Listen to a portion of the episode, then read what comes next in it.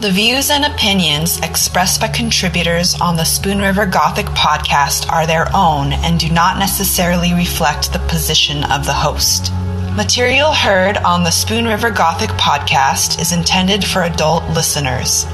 This podcast deals with mature topics that may not be suitable for all listeners. Listener discretion is advised.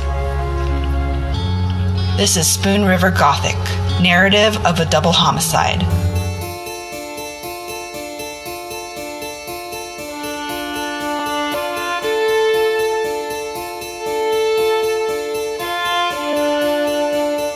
People who pin all of life and hope on the creation of art write a fine edge.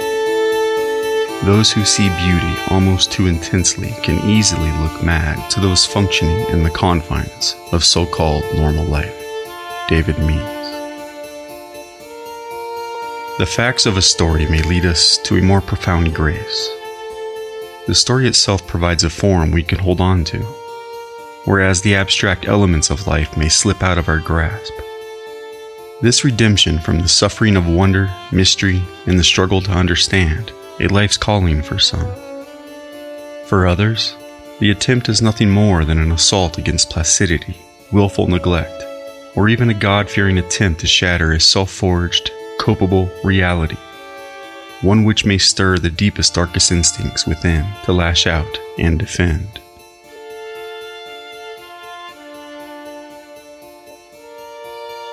Full disclosure The Donald Bull case was never expected to be a matter easily unearthed from the confines of communal disregard. The idea of pulling this case out of that dustbin that had been hidden for nearly three decades had never presented itself as an easy task, let alone a risk free one. But the defensive anger which rapidly rose, that lashing out with an instinctual speed akin to a rattlesnake, to deploy venom into the flesh, with the intent to hold on to this project as it quickly wraps its body and tightly coils around the mere idea of letting Donnie's name unearthed from his grave. Each time this venture exhales a breath, an episode, a chapter, the snake tightens in an effort to prevent Spoon River Gothic from inhaling more air, as without an air supply, this narrative would rapidly lose consciousness and die.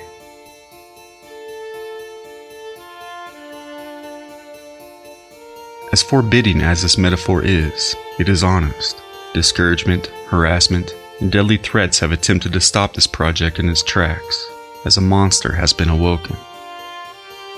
Of course, much of this rejection was expected due to pain and loss, tragedy, but what was less anticipated was that castigating that is derived from fear alone raw anger. Fear of the boogeyman being released from under those six feet of concrete Donnie lies beneath a fear that exceeds superstition, one that is born of paranoia, regret, even shame. As equally instantaneous, lawmen and lawyers alike, investigators and state's attorneys, slam down their phones, hanging up on a ghost, a long buried soul risen from its grave, be it buried retentions, anxieties, secrets, or misdeeds. Those haunting memoirs returning from the distant past to rasp upon the door. A community so eager to shush, so willing to bare teeth, reach for the willow branch, the belt buckle end. Threats of vagueness, threats more direct, to invade, to conquer, to erase.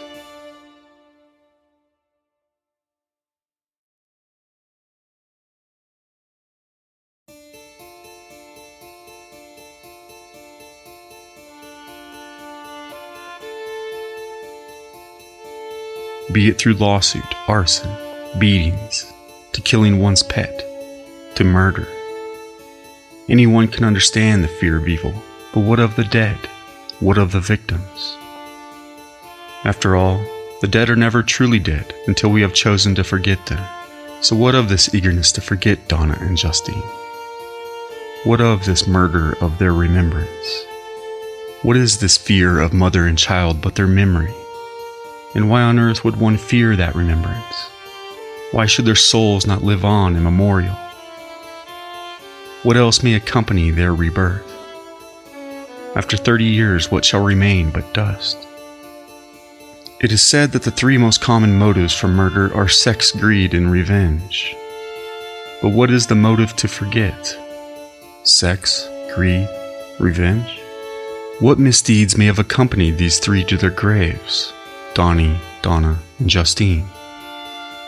And what remains wait to be discovered but truth, but dust?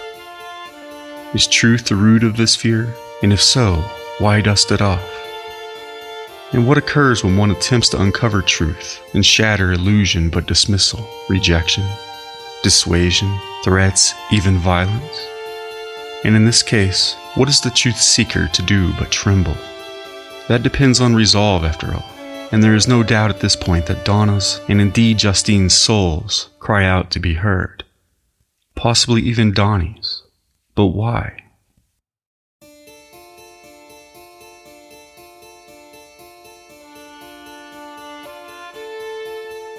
Is that a question one is free to ask without fear of backlash, persecution, fear of having one's home invaded, burnt down, pets killed, or oneself even murdered?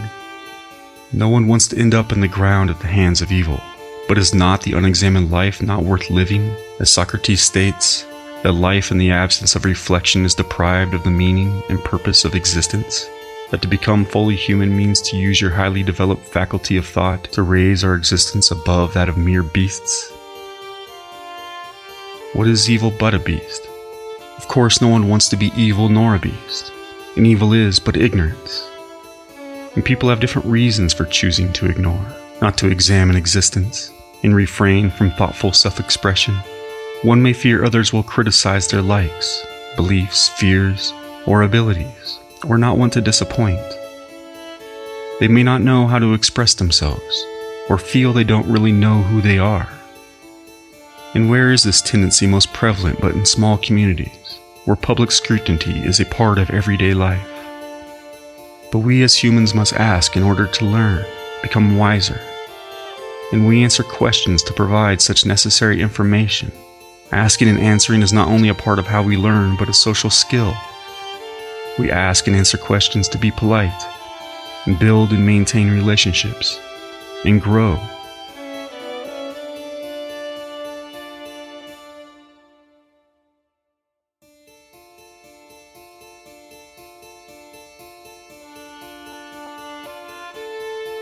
However, seeking and speaking truth and uncovering lies can lead to a loss of friendship, status, or credibility, especially in an environment of deceit where telling the truth, according to George Orwell, is a revolutionary act.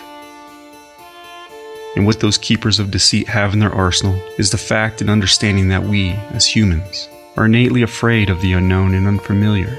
We choose to be comfortable with what is already known and what fortifies us in our settled beliefs, and to be confronted with the discovery of truths and the expressions involved, such as art. We become fearful because we often do not understand Many grow up with little exposure to the arts, especially those in rural communities, except for that love and respect for tradition. At the end of the day, most have not chosen painting, sculpture, dance, drama, or literature as a way to grow, let alone podcasting, as most have and will choose to be comfortable with what they already know and what fortifies them in their settled beliefs. But as we allow ourselves to read or listen to a great piece of literature, for instance, we find ourselves before a truth about our time and ourselves. Perceiving art takes time, but it is time well spent growing more fully in our whole beings. Literature calls on us to simply be there, enjoy the cadence, the music of words, and let it come in, in that the language will sit with us and whisper deeply. This is the way it is.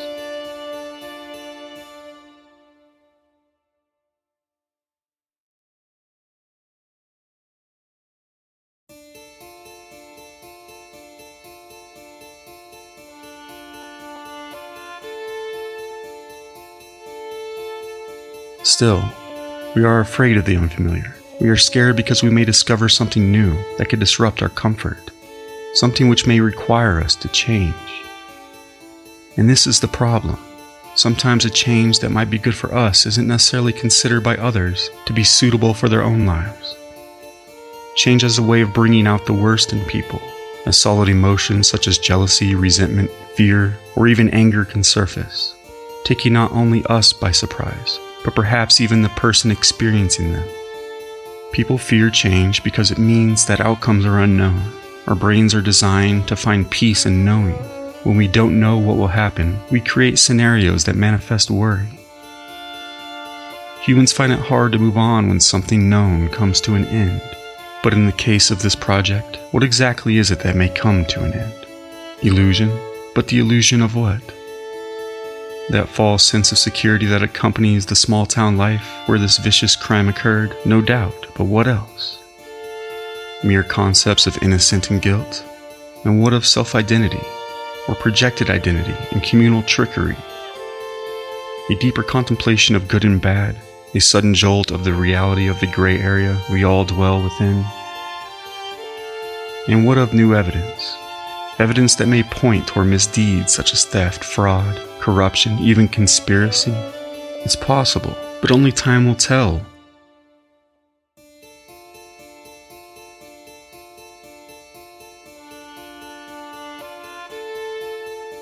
Had additional crimes occurred while investigating the crime, prosecuting the crime? And what other offenses might have been uncovered that may have been swept under the rug? What is it? What exactly may be unburied with this story? Where does the fear derive? Are we allowed to ask this question without our own fear of vengeance? For one, we have not, me and my team. We know not what the future ensures, only what it suggests. But one is certain those spirits cry out to be heard, and we will not cease our work until their story has been told to completion. Stories help us understand others, be it Donna or Donnie. Not only do Donna and Justine's stories deserve to be told, but research into the minds of violent criminals helps us better understand what causes criminal and violent behavior and how to recognize and treat that behavior. Ignorance may be bliss, though the Bible boldly states, My people are destroyed for lack of knowledge, because you have rejected knowledge. I reject you from being a priest to me and since you have forgotten the law of your God, I also will forget your children. I would imagine, in layman's terms, God is suggesting that if you choose not to understand the world around you, don't come begging to me when it doesn't go your way.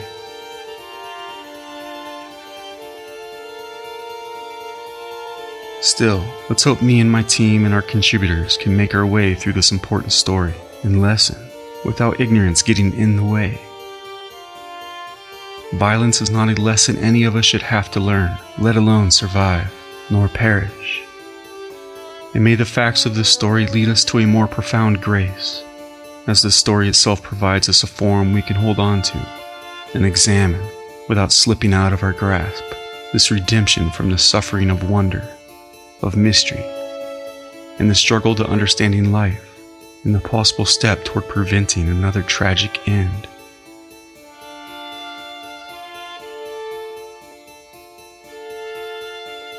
Though hope is to see the light despite darkness, I quote, it is far harder to kill a phantom than a reality. Virginia Woolf. I'm Corey Zimmerman, and this is Spoon River Gothic.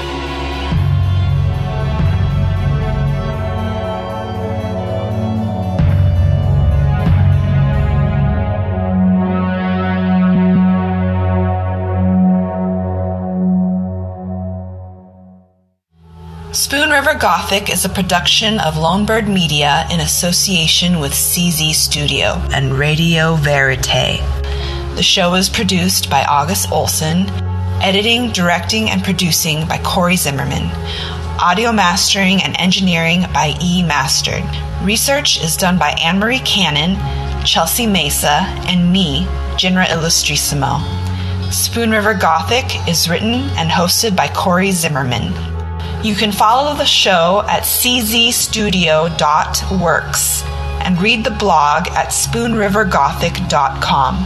Show some love by leaving us a rating or a review on Spotify, iHeartRadio, Apple Podcasts, or wherever you get your podcasts. And stay tuned for the next episode as we dive deeper into the Donald Bull case.